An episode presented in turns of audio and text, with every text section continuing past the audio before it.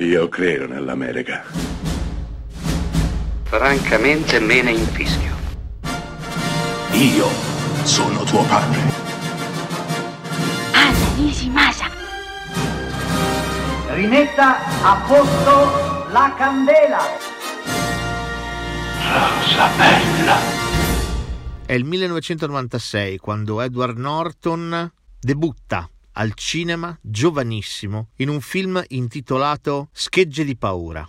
Beh, già al primo ruolo Edward Norton eh, guadagnerà una nomination all'Oscar come miglior attore non protagonista, di fatto imponendosi come uno degli attori più interessanti e promettenti della nuova generazione di Hollywood. Sarà così fino a un certo punto. American History X, Fight Club, alcuni film da regista. Il nostro non ha carenza di talento, ma purtroppo ultimamente non lavora più. Le cronache dicono che Edward Norton sia uno degli attori più difficili da gestire e da accontentare dell'intero globo terracqueo. Ecco spiegato il motivo della sua assenza forzata dalle scene. Ma nel 1996 Edward Norton è ancora il giovanissimo attore che dimostra tutto il suo talento. In un film con Richard Gere protagonista, ambientato in un'aula di tribunale, dove lui, facente parte del coro di una chiesa, è accusato di omicidio per aver accoltellato 79 volte un monsignore. È stato veramente lui? E se è stato veramente lui, perché lo ha fatto? Perché è arrivato a tanto? Eppure sembra un ragazzo così buono, così gentile, così remissivo. Beh, Richard Gere, avvocato di grido, ne assumerà gratis la difesa e arriverà alla verità. Ai lui arriverà la verità. Schegge di paura è un film che funziona perfettamente, ma è il classico film che ha un punto in più nel finale, che ovviamente non vi svelo, un vero colpo di scena impossibile da dimenticare. Ma non fermatevi al finale, Schegge di paura è comunque un ottimo film. Di nuovo, un bellissimo film procedurale con giudice, avvocati e giuria e un imputato, piccolo, in un angolo, indifeso. Il suo nome è Edward Norton.